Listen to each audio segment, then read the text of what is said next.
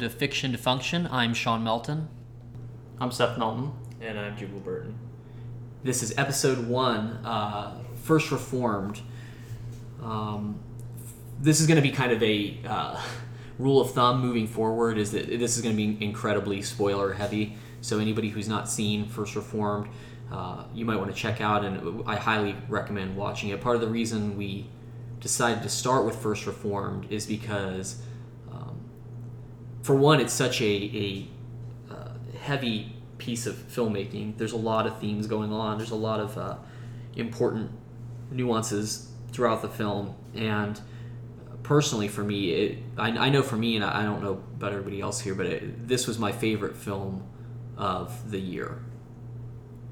Yeah, I, I would probably say the same. Um, I was kind of skeptical about doing this for the first episode because I, I, I could just talk. We could talk probably about like so many different aspects of this movie and the way that it goes. Um, yeah, I was actually really happy to hear this is the one we were starting with because, um, like what you said, John, it was probably my favorite movie I've watched in the last three years. I yeah. think I told you that the first time I watched it. Then watching it again, there's so much more that I once I like I know the plot, what happens in it. Watching it again for just like because it is a movie that hides so much outside of the storytelling, and watching it again and paying attention to that stuff makes the movie so much more. And so like watching it again, I was like actually really excited to talk about it because it's a it's a gem unto itself, but there's so much hidden underneath the surface. Yeah. That Absolutely. And so, just a refresher, and, and, again, this is kind of a last call if you haven't seen First Reformed. Um, uh, please check out. It. yeah, please go see it. Check out now. Um, but so this is the story of a uh, reverend who he is a uh, he had served time in the military as a military chaplain, and he lost his son, and uh, was it the the Gulf War? What was it? In Iraq. It was, in Iraq. Yeah, it was in Iraq. Okay, so he lost his son in Iraq, and who he he had uh, encouraged to enlist, and he's visited by um, a young couple who uh, are pregnant, and the they're environmentalists, and the father in particular is incredibly distraught, and he wants to to abort the child because he doesn't want to. He can't sanction bringing a child into this world and it kind of goes into this, you know, uh, deconstruction of ideologies and people as a whole. And so, with that, um, a little bit of history about the film. It's it's really good to you'd be helped a lot by, and I would highly suggest these films as well as seeing uh, Carl Carl, Carl Theodor Dreyer's Or Ordet or The Word, and also um, Ingmar Bergman's uh, Winter's Light. Paul Schrader is really forthright, and it's kind of encouraging because as much as I appreciate films like uh, the works of David Lynch and, and films that are much more abstract and what they're looking for, uh, Schrader was very forthright about his influences and kind of his intention for the film. And um, one of my favorite things about the film is that as a whole, it's it's very well structured, but yet still can be read in a multitude of different ways. I think I've heard five or six, maybe even like up to nine different perspectives on it that are very different and I think are, are very valid. Um, with that, I don't know if we want to start from the beginning of the film or yeah. uh, we're trying to kind of figure out this this uh, structure for how we're going to approach this ourselves. I don't know if you guys have thoughts on that. Well, I propose starting with a question, and the question being like, what do you think it's actually about?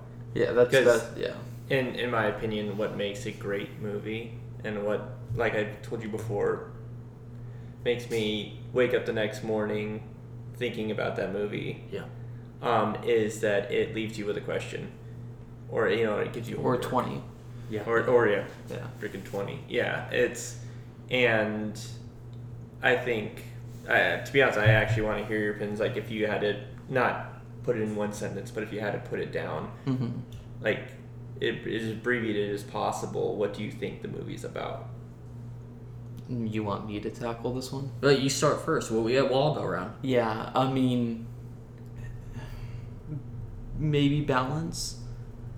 Like, but it's hard because it's like that's totally not what it's about. If anything, it's like call it's a it's like a call to for balance. You know, Yeah, it's like it's like the perfect representation of what happens when you don't have balance. You know, um, that ultimately is. But that I mean, I don't. That's why I, I I don't know if I should be the one going down this.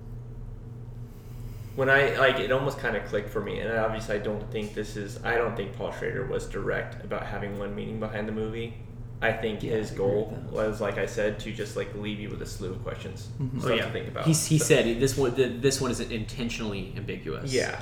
Mm-hmm. What I well, first of all, like I think it was done to himself as well. Oh, totally. Yeah. Like, and and it goes back to the scene where he's talking to him and he's talking about wisdom and he says wisdom's holding despair and hope like two what do you, he says two Contradictory. contradictory truths Yeah. in either side Yeah, I love that quote. and it's oh it's great but i think i think it what what it comes down to it's um it's about moral torment um and whatever it is like being tormented by temptation conflict and the gray area where there's like definitely cause for concern like environmentalism in this specific Mhm. movie but where areas where it seems that the bible is silent because it's, it's a you know again christianity is a theme but like he's he's um he's like you see throughout the movie he's got his answers yeah. even in the scene where he's in his He's house and he's guy. talking to, yeah he's yeah he's a smart guy in the scene where he's talking to the guy he even describes the argument as exhilarating despite the fact that it was tough Yeah. and the guy had good questions it was like he was he's prepared to Yeah. answer questions what he wasn't prepared for is what came afterward sure. Yeah. you know and i think the movie kind of does that to us because because it's like he like you know you have you have like your own philosophies that when someone approaches you with questions you are able to answer them directly but like if it's a good enough question you keep asking yourself afterward Yeah. you know you ask yourself past your answers and like i think that's what happens to him i think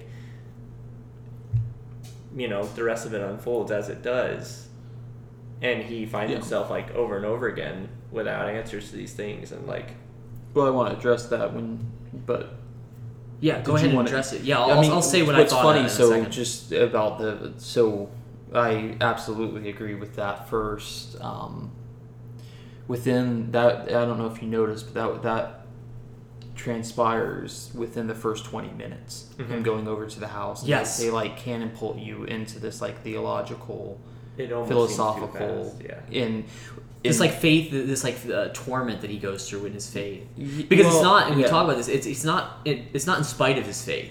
It's because of his faith that he goes down this like crazy rabbit trail. Well, yes, and and the hard thing is, uh, so what I my thing though is the balance because so the what I've I got this for the first time I watched it, and I especially got it the second time I watched it. Is the advice that he gives to the kid who is in despair is so solid that it's like if he would have given himself that advice Yeah. by the end of the movie, it would have been the perfect advice. Yeah. And it's what's weird is that he knew it when he gave it an hour and forty minutes prior. right. You know what I mean in the movie. So it's like it's it's almost and I almost I do want to I, I do think someone should read it, but that quote just so everyone knows what we're talking about that first quote because yeah, if you want to read it, but it's what he says to the yeah, husband. Reverend Toller. Yeah, he says, uh, "Courage is the solution to despair. Reason provides no answers. I can't know what the future will bring. I have to choose, despite uncertainty. Wisdom is holding two contradictory truths in our minds simultaneously: hope and despair. A life without despair is a life without hope. Holding these two ideas in our head is life itself." Yeah, it, it's excellent. I mean, it's just yeah, that sums up. Like I said, that would have saved him. Yeah, and you know, it, so this is you know? in terms of what I took from it, and and I really do like what we, you know, we've kind of addressed the fact we talked about this a lot. Um, me and Seth were especially talking about this idea of like, how do you address it when, uh, like, because the themes of faith are so profound in it like how does it transfer over? You know what i mean? Because he there's so many things he hits the nail on the head so well. Yeah. he does so many little intricacies of you know how a church works and things like that. But i think that it stretches out past that even to be and this is where i think that anybody even if you know you're not a person of faith can get come to it is because uh, i think that it, it is so largely about obsession obsession and, and falling way to extremism and not being able to balance. I think it, a lot it has a lot to do with the the pitfalls and the virtues of truly owning uh, the owning the the the uh, the burden of another.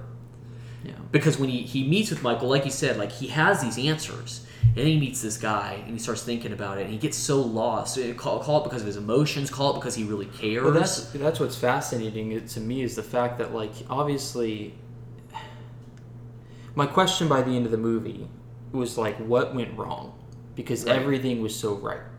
His he was a smart guy. Um, he was a smart guy. The cause was right. You know, everybody's cause was kind of right. Like, there's no villain really in the movie other than the like the business guy. Like the business guy is Balq. Balq. Yeah. yeah, Ed Balq. Balq was kind of a douche. Yeah. I think we can all agree to that. But um, aside, but aside from that, there's really no villain. But yet, there's like the movie starts with a hero and ends with like a victim, and you kind of gotta go, what, what, what went wrong? Um, and I think, and that's the thing is, I think that I think everyone, everybody could agree that you don't, you shouldn't strap a suicide vest on. Yeah, I don't think anywhere at yeah, any yeah, point, yeah. at any time, you know. so it's like Clearly, this guy kind of he goes off the path of being the hero. right. So what? What for? For a cause that's relatively just.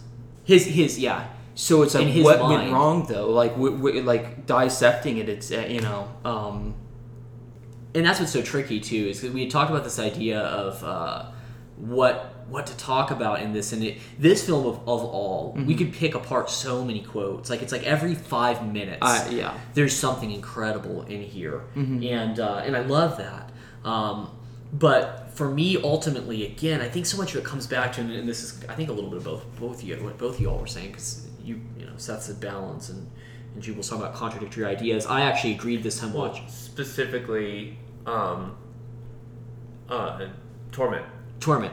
Yeah and I, I think that this idea of again is is, is giving way into obsession um, because it's it's out of a good place. Again like this isn't a film about a man who's really struggling because he can't believe what he's seeing and if this is true then how could there be a god above who's watching? This isn't about that. This is a guy who says because i believe as i believe i can't reconcile what i'm seeing happen with my belief system. Meanwhile i have people who are in my belief system telling me just kind of turning a blind eye to it. And it's like you know he says this uh, ethan hawke spoke about it at one point um, I, was, I remember listening to a, uh, an interview with him and he said he was like i deeply resonated with this idea of where are the adults and should i be the adult? And i think that that's such a good way to put it because you know there's this great line where you know reverend toller's well shouldn't somebody do something and it's this you know what i mean and it's this idea of like it, it it's it really is like a, a a, a cry when he says it because you can see that it's just rising up in him and he's like nobody's going to bat for this thing and again his his intentions are all great his execution just gets so warped Well, I think though. that that's what happens when you when you try to take on a problem. So you and when you say torment, right? Yeah. That's what you're saying.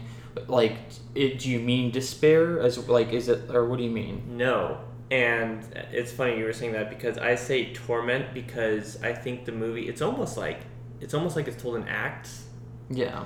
It is, because yeah. but it's like if you had four separate acts but they were all chopped up and mixed together. Mhm. Because um be, when I say torment because he is tormented by more than just more than just um the environmental issue.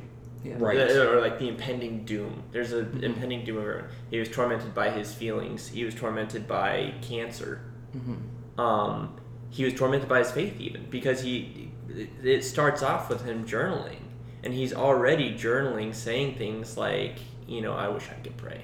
Yeah, you're right. You know that Before anything starts. But yes, like- that's a line that happens before he's even given this quandary, or before Michael even, you know, commit suicide. But um, he's already tormented, and like, it's in every aspect of his life. And the interesting thing for me too is like I think it honestly says it too when um he's speaking to the pastor of the mega church. I forget his name right now. Abundant Life, I believe. Abundant Life's the name of the church. Yeah. Cedric Yeah. the Entertainer. Yeah, Yeah. fantastic by the way. Yeah, he's so good. But when he's like, "You're always in the garden," I love that. you know and like he, he's right in that sense. And that's again what you said about there's like no antagonist because it's easy to kind of point your finger at this guy. You know like Yeah. oh rich pastor of mega church kind of an ass. But he's like 100% right in that scene. And it's funny too because the first time i watched it i was like come on man. Yeah. second time i watched it i'm like listen to him. I please listen to him. I was gonna ask you guys what you thought of that guy because I love that pastor, And again, I, I stand more with, I resonate more with, with Toller in his, uh, in his disparity and in, in his, Yeah. in, in, in the approach that he takes towards faith. With his, he has a very academic, intellectual like version of, of what how he's trying to approach his faith. And you would think that you really would. In most movies, it'd be like, oh, this guy, here comes the guy who's clearly, you know, just a uh, Bible thumper, mega church toolbox, and Businessman, he, yeah. he gives so much wisdom at, Oh, at different so points. And I Yeah. love that the film does that. It doesn't play favorites. oh it doesn't So, do you, do you guys have you guys read any Thomas Merton or no? Uh, You know, I I can't remember what all I've read. It all mixes up with I, I had uh, I had a mentor who you guys you know uh, know who he but he uh, he was really he really loved Thomas Merton. I've had a couple actually people in my life who just they they love this guy, and um, which i don't get you know he was a monk who from lived in abbott in kentucky and wrote books. Right. Yeah and he uh, but but he he he, he was uh, somebody that that a lot of people who I've, I have a lot of admiration for um, who are older than me real uh, have have gone back to quoting and, and referring to a lot in my life. And I, I- so but I can't recall exactly what I like I know I haven't read Yeah. any of his books directly. In one of his books, he talks about how um, despair is a evolution of pride, which is kind of interesting that is interesting because Wish you had the pride. what's that? I said I wish you hadn't said pride this is from the film Oh, okay. Well, and that's the thing is like so. My my point in bringing that up is the fact that I think that that is a huge theme in the movie as well. Is that like your pride, his you know the, the despair of this kid. There's a level where it's extremely, but even and then I mean, oh, let's talk about of avoiding- Michael you mean um, the husband. The- Yeah, Yeah, Yeah. yeah, is that Michael? Yeah. Yeah. He, you know, he's talking about aborting this kid. It's like that because he has it right.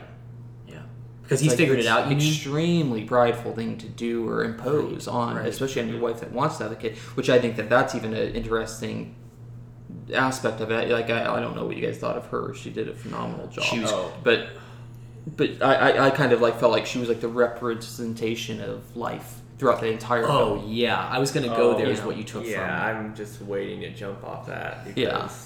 She's excellent. I mean, not only She's she the saving grace of the film. Uh, she's growing she is, life inside of her. I Right. mean, Yeah. if that's not an obvious enough.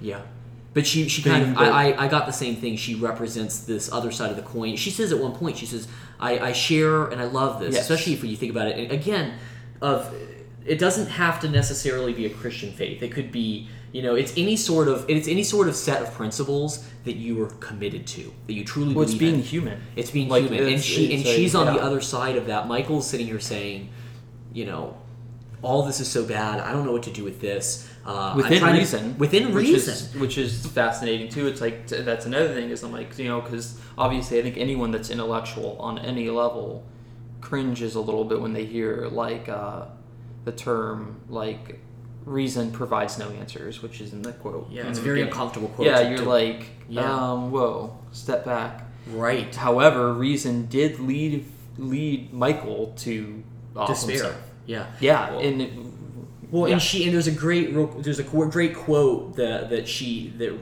that Mary says when she says she's like I share. Uh, I, I believe this is it. Uh, I'm probably gonna mess it up on some level, but she she said I I I, I share his Michael's beliefs, um, but I I do not share his his despair.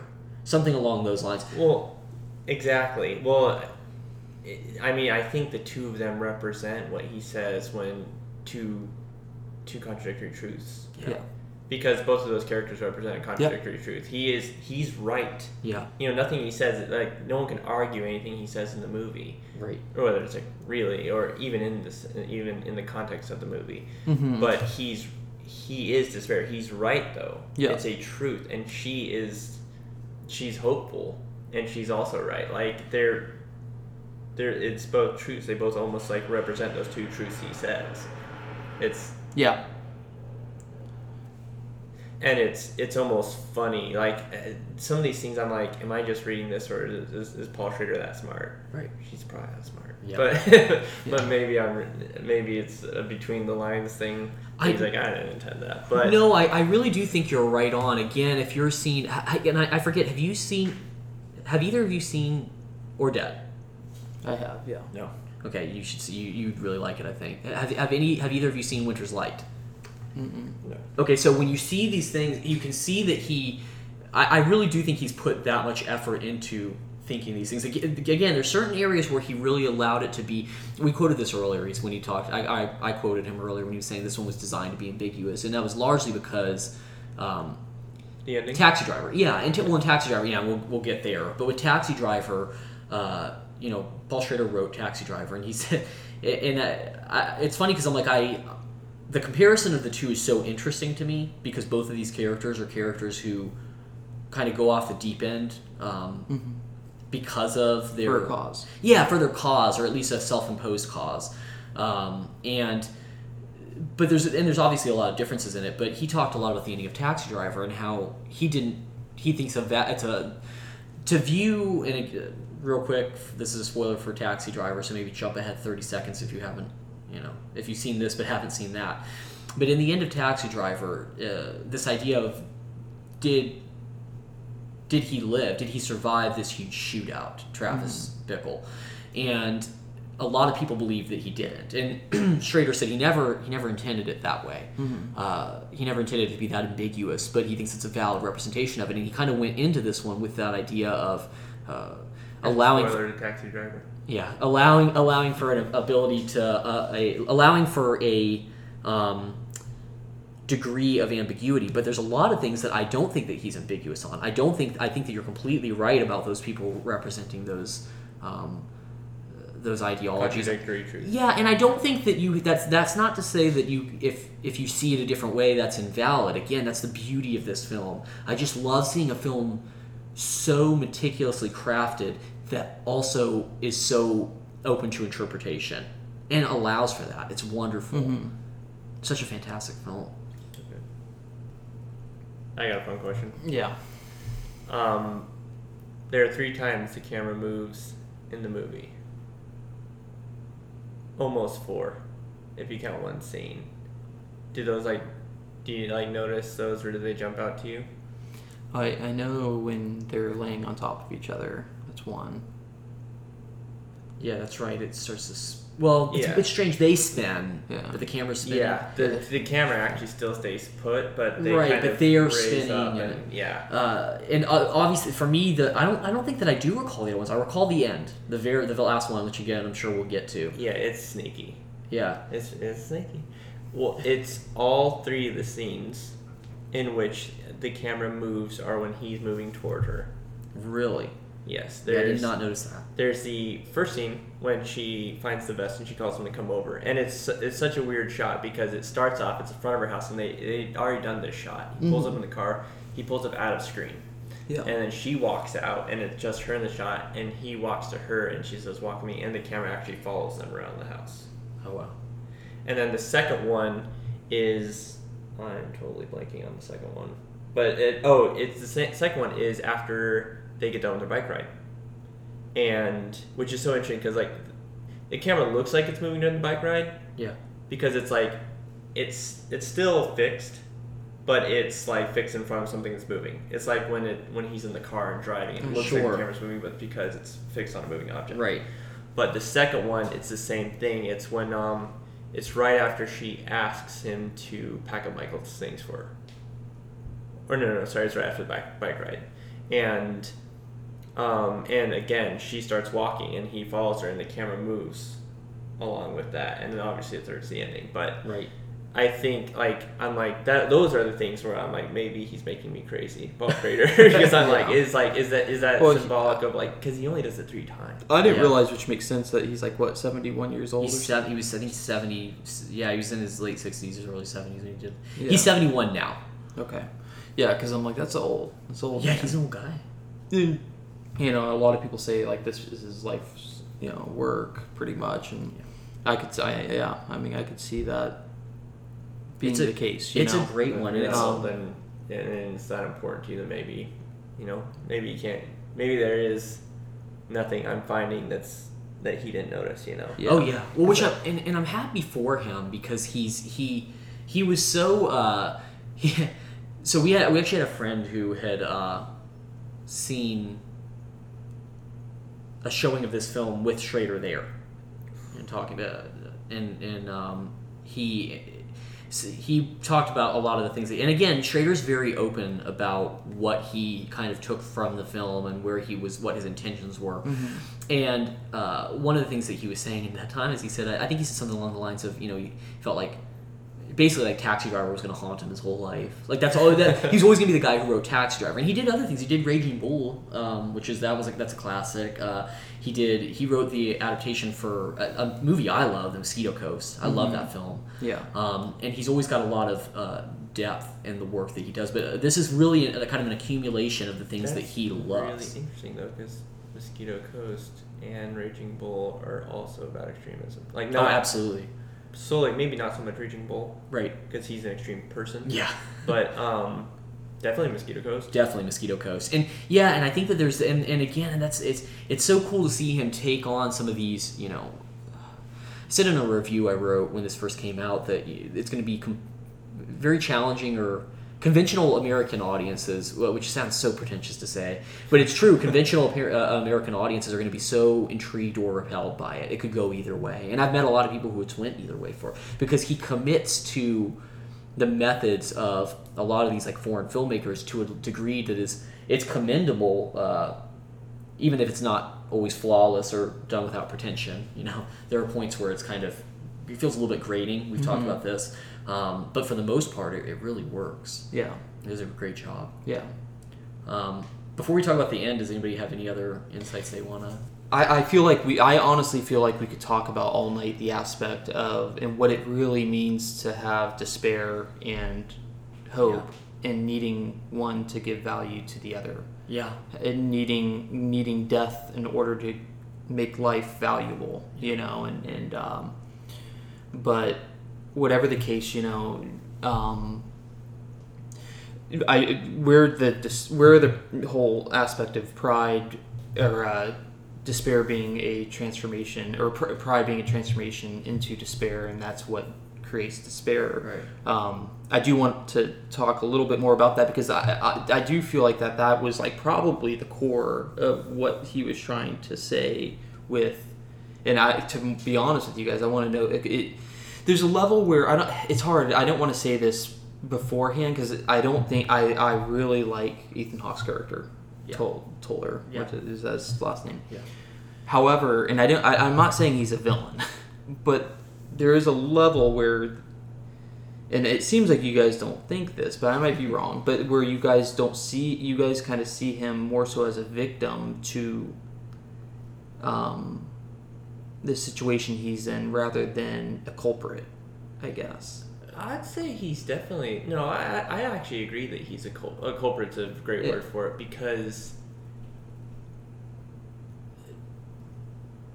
because he he- he gives in. Not to say he fails or anything like that, but like he like you said before, he doesn't follow his own advice, Mhm. and and like um and y- and you see that, and the funny thing is like and so funny that you of balance too, because like you see throughout the movie, there are like things that he definitely needs to cave on. Like he should go to the doctor, Right. you know, and like and again, pride and despair, right? Mm-hmm. Cancer's gonna get worse if you don't do anything about it. Yeah. But or, um, or we talked about this. Uh, we talked about uh, Jubal and I rewatched it last night. Which, by the way, I found is that's my fourth time watching it since I saw it about a year ago when it came out, which says something about you know what I Mhm. mean yeah. uh, how much is impacting this film. But we talked about when he talked to that to the woman, that poor woman. Oh, And he just- blasts. Oh, he roasts her nasty. Like he he really does. Like he's so condescending, and and yeah. So it kind of goes on that that boat of yeah. You know, and I, that's exactly it. Like he, even in that, like he like I feel like the right thing to do is maintain a respectful relationship. So she's not really doing anything wrong, No, you know. Which again, the organ player hilarious, right. but uh, Yeah, that guy's Solid. A, yeah, yeah. He's maybe a, just dumb. yeah, he's a solid, solid, But- solid boy. But no, you you see him out. He's a little like, bit of a snitch, though. He Yeah. also snitched Well, on. oh. He snitches a little bit, but does he snitch for good? Yeah, He's no. I think. Are you talking about the beer when he says, "Yo, he's Yeah. getting drunk"? the liquor. Yeah. He's- He's, like, I'm having some wine. he's concerned. Yeah, oh yeah, he tries. To, he's like, "Ah, a couple, a couple wine." and- and- It's, again, though, the acting in that scene is so funny too because it's like you see him, he's like a little bit of wine, and like Cedric the Entertainer, you know, his his like body language is Yeah, it, he's I've like, like been in that nah, body nah." when like someone tells a lie and you both know they're lying. Yeah. And he's like. he puts him on blast. He just well, he's like, well, you probably shouldn't be drinking wine if you have stomach problems. It's like, it's like, all right, we're just not going to address that lie Yeah, he and just move on to the greater truth here. Which again, that's that scene is so so funny. Oh, it's it's rough, Yeah. but it's so funny. Yeah. Well, But yeah, in terms of so he he going back to which by the way, great question uh, or great observation about the whole is he a culprit or is he a victim? It, I don't think that the, the I don't think I draw the lines those that harshly, and maybe I should, but I think that he I will definitely say he definitely. I don't want to go too much into I don't end. either, but logically, you have. Sure. You just have to. Yes, I would. Yeah. Yeah, okay, that's fair. And, and I think that uh, by the end of it, I don't want to. I want to save that for our own thing because it's such a so much in and of itself. But I will say that he definitely we can. It's fair to say that by the time you're around in the last third of the film, he decides to step into villain ter- territory, Yeah, which goes into the whole you know what you know. That shows you where good intentions lead because his intentions are good, and mm-hmm. that's what makes him such an interesting character. I think that's always so fascinating with the characters when you really portray someone from a villainous perspective is somebody who really does believe. And even going back to Taxi Driver, it's like Taxi Driver, but I, I really think his intentions in this are even more admirable than Travis Bickle's. I think Travis is, is, is a little bit more um, forthright in his air, in well, maybe not his arrogance because Toller's pretty arrogant, but he's he's forthright in his at the very least in his insanity. Whereas this guy is really wrestling with these things Yeah. and he swayed in a moment of weakness is kind of how I see it, that he allows take hold of him. Hmm Yeah. What about I mean it's teeth in- I think the biggest thing is, and even bringing up the child, like it's. I feel like that's even. it- It's a valid question to ask. Should I bring a child into this world? Sure. You know what I mean? For one, if if it was a big deal, I, I, I would have hoped you would have thought about that prior to bringing the child into this world. But Yeah. I can't talk to poor poor Mike. I can't really talk to him about that. Um, what, I- what I thought was very interesting about it, and this goes for the end of not the end of the well, kind of the end of the movie, but also the end of Ethan Hawke's, like where that road leads him, is the the. And this goes for any topic. This is what I was going to say. Even I like I did like. Uh, to some extent, it's what Cedric the Entertainer was saying about the kids. And, Jeffers, by the way, I just looked up his name. Jeffers. Okay Yeah. Jeffers- what, what he was talking about with the kids, um, we get bombarded. I think, and uh, like humans in this day and age, get like bombarded with ideas that are too big for us alone, Sure. and then we have to sit with them alone, Yeah. and we and we feel like we have to deal with them alone, Yeah. and I think there are problems that we were as humans never intended to tackle Yeah. alone or maybe even at all. What's hard when you get presented with a topic like that is it's like or an issue like that is that it can really do your value structure in very badly. Sure. Because what's the most important thing? So global warming of the earth. We need to save the earth because look how many people live on it. Okay, well, what? So let's ask Michael. What did you trade? Where did that lead you? Taking on that fight, Right. it crushed you. Yeah. It demolished you. You know what I mean? And and and um, and then, you know, same with with uh, you know, I think that With that Toller. yeah, Yeah. I think that that's just like I think when you are posed with when you when you when you're asking yourself questions like that, like how can I bring a kid into this world? It's like what is your other what you have to ask the question what is your other option Well, that's something else that Toller hits on. He, he I love. He says he says I can promise you that yeah it's as hard as it may seem to put it bring up you know bring a child into this world. It has nothing. It doesn't compare to Yeah. how painful it is Taking to one take out. one out because of his son. yeah which I I, I did think And like that he that says, what's the other option? Which is yeah, it's Beautifully so important that he devastating. feels responsible for that. You know, it wasn't just like his kid Yeah. died. It's like No. he he's responsible for that. yeah. You know, so he is actually on. He he has ground to stand on in that scene. you well, know, and I even think that that's interesting. Where and that's I'm not trying to bring it back to like pride, but there is a level where I guess what where the movie struck with me, if I can be real about it for a second, is that I think that you fall into like these existential crises that you kind of you don't create. Like I don't create them. I think other people smarter than me probably did. Sure. But now I'm taking that burden, and the problem with that is that it, for one, crushes you, but two, there is a level where it's like to truly overcome something so big, you almost have to not fight it. And it's like, well, especially if you want to fight and you have this moral like drive to do so, it's like it's it's hard not to try and pursue whatever righteous um, whatever you feel like like there, there's a level of like what how it ought to be. So for instance let's now to rope it all back in because i know i'm getting a little out there but um, toller. We ought to be as the church we ought to be saving god's creation. Yeah. I don't think that he was per se incorrect in that assessment. No, I okay. thought it was a wonderful However, argument. how and this is the problem with like honestly using reason with situations like this, where did, it was within reasonable. Um, it was in within a, like a reasonable assess- assessment of the situation to do what he did. Right. What do you Right, mean? yeah. Like like to to to blow the what's the bad guy up to smithereens. oh, based he on made his, out. his his Within rational, rational, on some level. Yeah, I hear what you're saying. So it, it, what gets hard is that it's like it would have been so much better for that husband to put the books down, put the research away, Yeah. and and be there for his wife. Yeah. Right. sure, That would have been the noble thing to do. sure.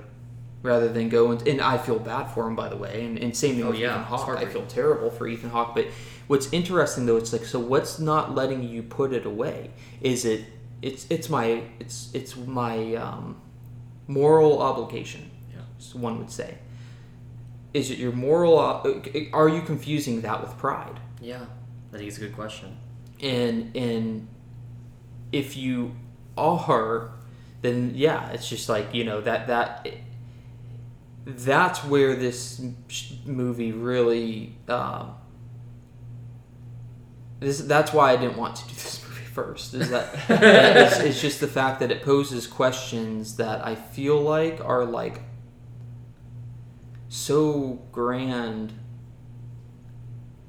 and that I don't have the answers to, so it's kind of like pointless talking about it. But you know, it, it's it's just this fascinating thing where it's like, um, Well, we're definitely not promising to have the answers to no, anything we cover. no, but definitely but I hear not. what you're but, saying. but though. you know, I think I, I just think that you know, it's, it, it, but I, I- and I do I for with all that being said, I mean, I think that what it's why the the movie is so good because I, I think that they I mean you have this aspect of a man who with faith in major doubt. That Mhm. I mean, the movie's about that. The movie is about balance and, and the lack thereof. The movie is about um, Torment. Torment. You know, By the word, movie but- is about uh, consuming too much, re- consuming too big of a responsibility that it hinders your actual responsibility. Is a good way to Yeah. put it. Yeah. You know what I mean? Even Mhm. for uh, Toller, you know, and and um, it kind of made him a monster by the end. Like when he roasts that sweet girl. Oh yeah. You know what I mean? That's what I'm saying. It's like it almost transformed him in a in a way that was like, is this the best thing for you then? No, he started the to become a so, villain. So I- you- I- I- I- you- I grant you You are right. You, it, it, yeah, it's. I mean, that that's what's hard. Is it's like you are right, and and then let's ask this question: Where in our lives do we do that? Where do the means justify the cause, or the cause justify the means? You know. Yeah. And and um. With that being said, yeah, I mean, uh, it's a, it's a, but you know, It's a rough one. it's a, it's a rough one for that, you know, and and and I just think it's very important in general to to figure out what your figure out what's most valuable in your value structure due to the fact that if everything is equally valuable and they're all valuable things then you can't then nothing's valuable Mm-hmm. which is the idea of, Well- of contrasting Because something only has as much value as you have time. And if Yes. everything holds equal Yeah. value, you'll never have enough time for everything. and Yep. Everything has value. You know. Yeah. and that's a thing with this it's like you know it, even for him it's like i mean granted he did have he was riddled with cancer Yeah. you know but it is something where it's like he he, he started a pretty good relationship with the girl you know what i mean like things were going all right for him until Amanda Seyfried. yeah You marry. yeah and i don't even mean in a romantic way but as a friend even He was a, he was a good leader. there- Well, yeah. and that okay, so that kind of goes. into another i know Well, no, let's. The ending. Hey, that ending. Hey, that ending. yeah, Yeah. let's talk about that. Um, what did you guys take away from from that? We we spoke. Me and Jubal spoke about this, so I want you to go last because it kind of plays off of what I got from it. So when okay, when I saw it, um, you know, we've we've I think we, we spoke about this in episode zero if you've listened to that, but uh, usually anywhere from four to fifteen of us um, kind of go see mo- these movies that we all are, you know, hoping to go and see and talk about. And we always end up talking after outside the movie theater in some circle for 15 minutes or something. And when the film initially ended, um, I was like, wow, I love everything about this film until that, that ending. And I, because th- my reasoning was, I was, I, I so was interested and intrigued with this relationship that they were building between Toller and Mary as somebody that he was counseling that I didn't want it to, to turn into a uh, romantic relationship. And it, so it upset me so much at the at the for the initial second when it ended. I was like, man, I loved everything about this except for the end. I hadn't even talked to anybody before within about two minutes, and the time that it took me to walk from the theater into our little circle talking about the film outside of the movie theater, I had switched perspectives, and I started thinking, hold on a second, you know what I mean? Uh, because you're watching a pretty n- normal film for all intents and purposes. You're watching a guy going through a lot of things, struggling with a, a, a kind of having a crisis of, of you know, um, his responsibility to the situation.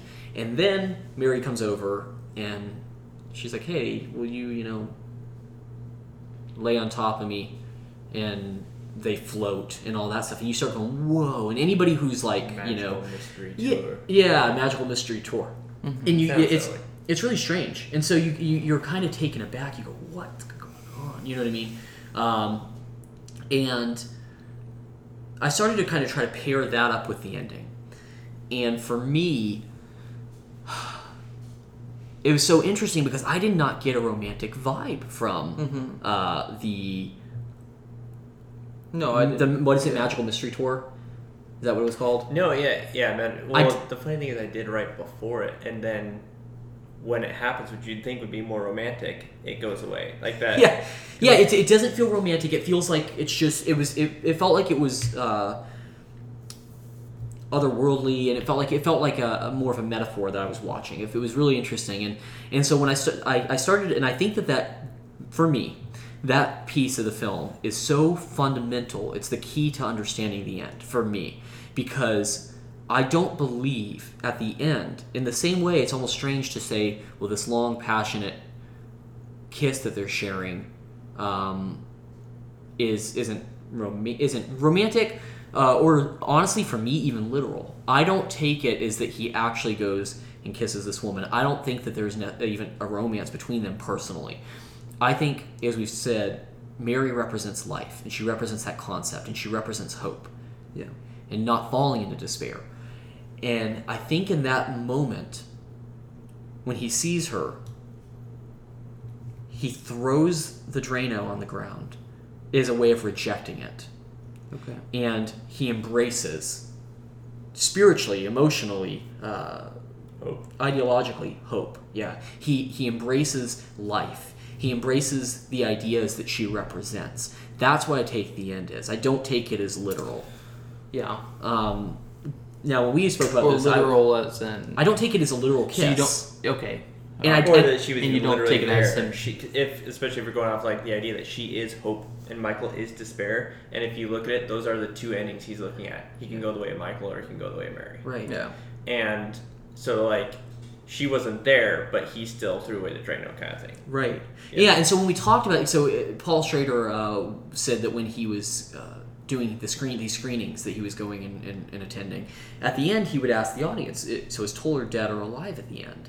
And he got about a 50-50 reading. And for me, the answer isn't even about if he's dead or alive. It has to do with the fact of, and I guess if I had to pick, I would say alive. I would say he's Yeah. he's alive because he, but he he he turned away from despair. He turned away from pride. He turned away from arrogance. He turned away from uh, his sense of superiority and you know moral judgment, and he embraced life and grace and and and, Okay. and goodness. That's what I took. Yeah. But no, when we talked about it, Yeah, I said, you know, why can't it be literal? Why can't like, why can't he embrace her and kiss her or whatever, you know? And I was like, I think it's because, and I think, I'm not sure like Paul Schrader's superhumanness can go so far as to extend to this point, but you kind of, I kind of found myself at least embodying how he looks at like what his obligations, his moral obligations. Right. And when I said like why can't, because m- my argument for it is um that we find ourselves caught up being what he is, like the scene where he's like, um, you represent all that's weak in me. You know, I remember you saying that. You said it's like he won't. He's turning away from something as good as romantic love. It's a beautiful thing. Yeah. And he's insulting it. Yeah, and you know, I think like the why not is because like I find myself in his shoes, doing what he did, doing the exact thing he's doing. He's like pushing it away Yeah. and denying it for kind of a gray area, Right. to be honest, till death do us part. Right. You know, not to say it's like how you, you don't really know. I guess eight weeks have passed. Sure. You know, between the time of like that scene. Yeah, I think about- death because like the consecration. Yes, like yes. that.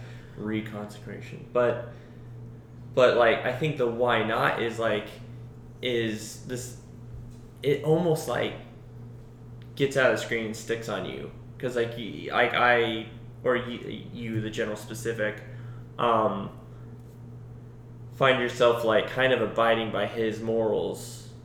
Well like, just because like to be honest I kind of related to the to most of them personally anyway. Sure. but I also think the film was crafted in a way that kind of like push you down that road, so to speak. But Sure. I find you know the why why not is because you're thinking like he is essentially at that point. But I like the idea that you, which I totally did not take. I was like, oh, it's not literal. She represents this idea. It's like, yeah, but also it could just let it represent her. Let it represent no him embracing love, him being maybe he needs to, you know. I mean, it's clear he needs to pull his head out of his, you know, behind because Yeah. that's that really is so much of uh, the the film. You, you you kind of dread somebody watching this and and going. You know, we've talked about we. You know, there's a Well, lot of ways we all resonate with Toller, but to, he's Yeah, not someone to, to. I do feel like it, it's pretty um, in general, this movie. I mean, I, I can only imagine you've watched it if you've listened this far into this podcast, but um, the movie, I don't, on a lot of levels, I don't think is literal.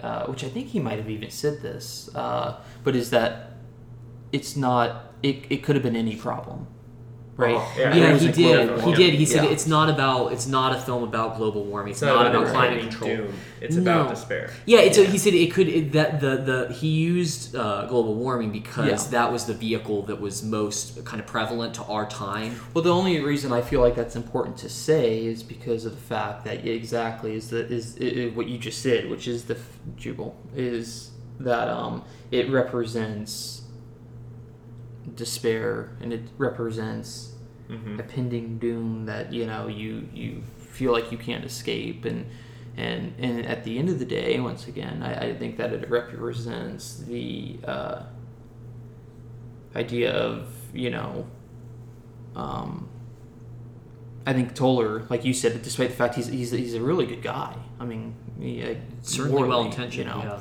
yeah. um, you know I, the, how quick we can fall victim to our good causes. you Yeah, know? and as you said, become a monster. I think Yeah. that's because he does. He becomes a he becomes Yeah. a villain. Before we get too far away from the topic of the ending, though, what I did take from it this time around, Yeah. not to say that it discredits how I felt the first time No. or any of my opinions, but it's actually pretty close to what you said about embracing hope. But I think more so, like it's um, what I mentioned earlier about the three times the camera move. Yeah. Mhm. Each time it moves a little longer.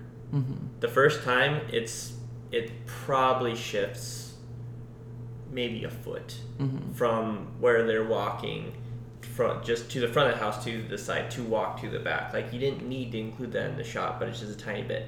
And then the second time is right after they've like ridden bikes together, and he actually Mhm. laughed and had a good time, and it moves a little bit longer. It's actually kind of drawn out. And then the third time, it's like, you know, it's a 360. It's all over the place. The camera won't stop. And Yeah. I think, I think those three things are like kind of what I touched on last time. Actually, just like him, him actually like letting go of despair, or more so like I don't think it's like letting go of one because, like you said, you hold them both. But he's like it's like a, he's tilted too far to one side. It's like those gauges that you want right in the middle, and he's all the way on one side. And I think those scenes represent like she is an aspect that kind of shoves that needle closer to the middle. Yeah. And the funny thing too is like there's that first scene where like he it's not even like it's kind it's a rough scene. He, like he shows up, she tells him it's emergency, he comes over right away. Um, the camera shifts a little bit because I think that's when he's like realizing that he's gonna drop everything in the middle of anything. We have a friend who who who saw the film the opposite way. He said, "I, the, you know, where I said when I first watched it, I loved everything until the end." Which, by the way, just for the record, literally 120 seconds later, uh, about I was probably you know retracted that and was like, "Oh my gosh, that ending like makes the film. Yeah, it's beautiful." But he from the get go. He was he was saying he didn't like the he was I don't like this movie until the end, and his reason was, and this kind of goes into Jeffers at a point says you know Christ doesn't want your suffering. He did that. He wants your obedience, and he wants I think he says he wants your obedience. He wants your love. I think, but.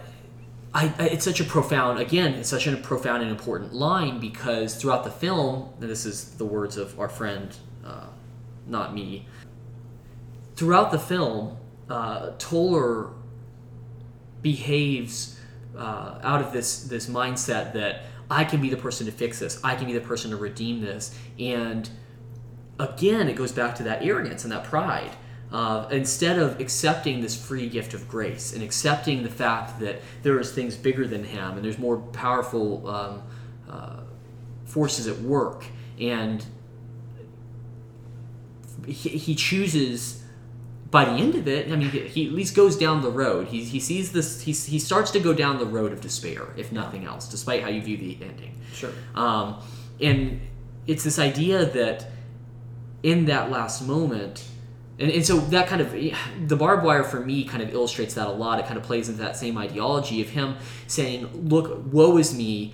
I am the sacrificial lamb. I am the person. And he, he's, he's, it's a, it's a, it's a self martyring uh, Act. act. Yeah, put into such a, a, an intense visual Yeah. uh, a, a literal visual element. Um, and I think that that kind of goes again into the ending when he's wrapped himself all this and he's kind of made himself into a martyr of self Yeah. pity and self, you know, uh, destruction, and then goes back into you know he embraces. Yeah.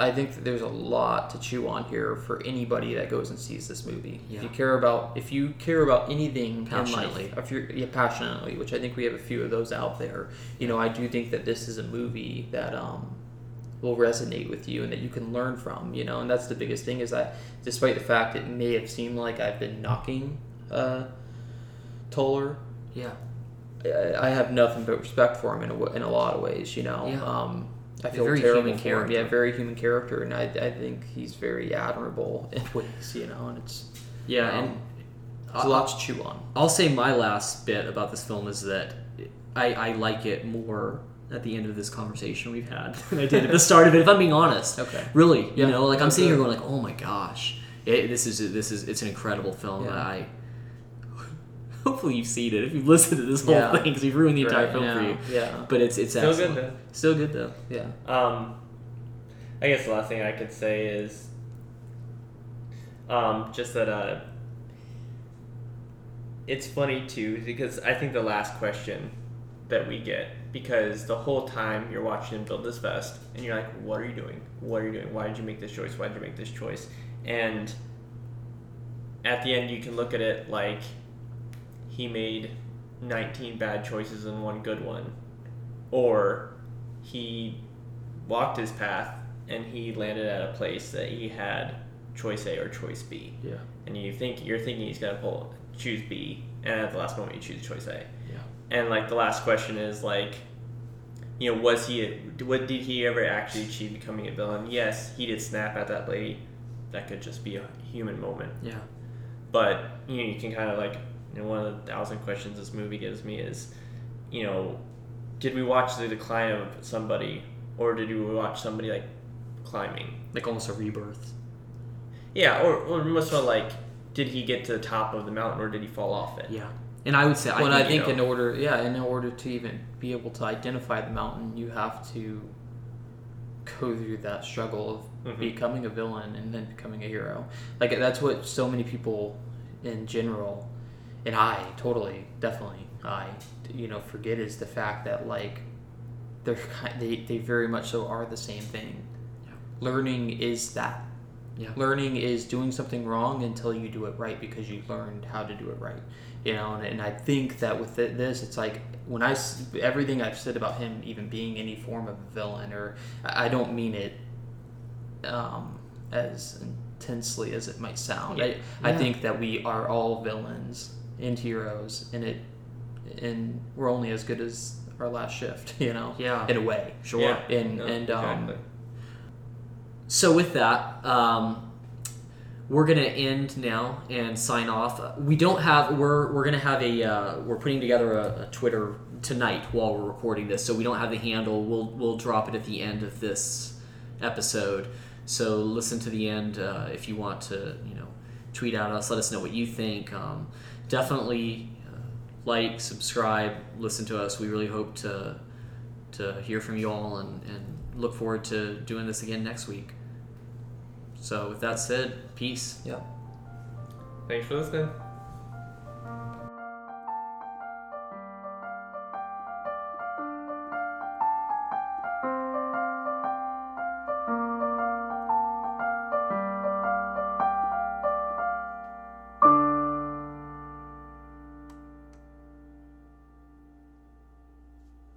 Hey everyone, thanks for listening. Wanted to drop in one more time uh, and let you know that our website's up and operational. It's fictiontofunction.com. And if you search Fiction to Function in Twitter, Facebook, or Instagram, we are there on all those platforms. Um, we hope that you'll post. Uh, we're, you know, moving forward, we may wind up taking recommendations for certain films to cover, things like that. Uh, we hope you enjoyed this one. This one was a, it was a heavy one to start out with. Um, so if you had, uh, that's, and that's another thing, if you want to tweet us about any of your thoughts or anything that really uh, impacted you from the film or anything that deeply resonated or anything we didn't cover, feel free to tweet us. Feel free to post on Facebook. And uh, we, we really appreciate y'all listening. We'll talk to you soon. Peace.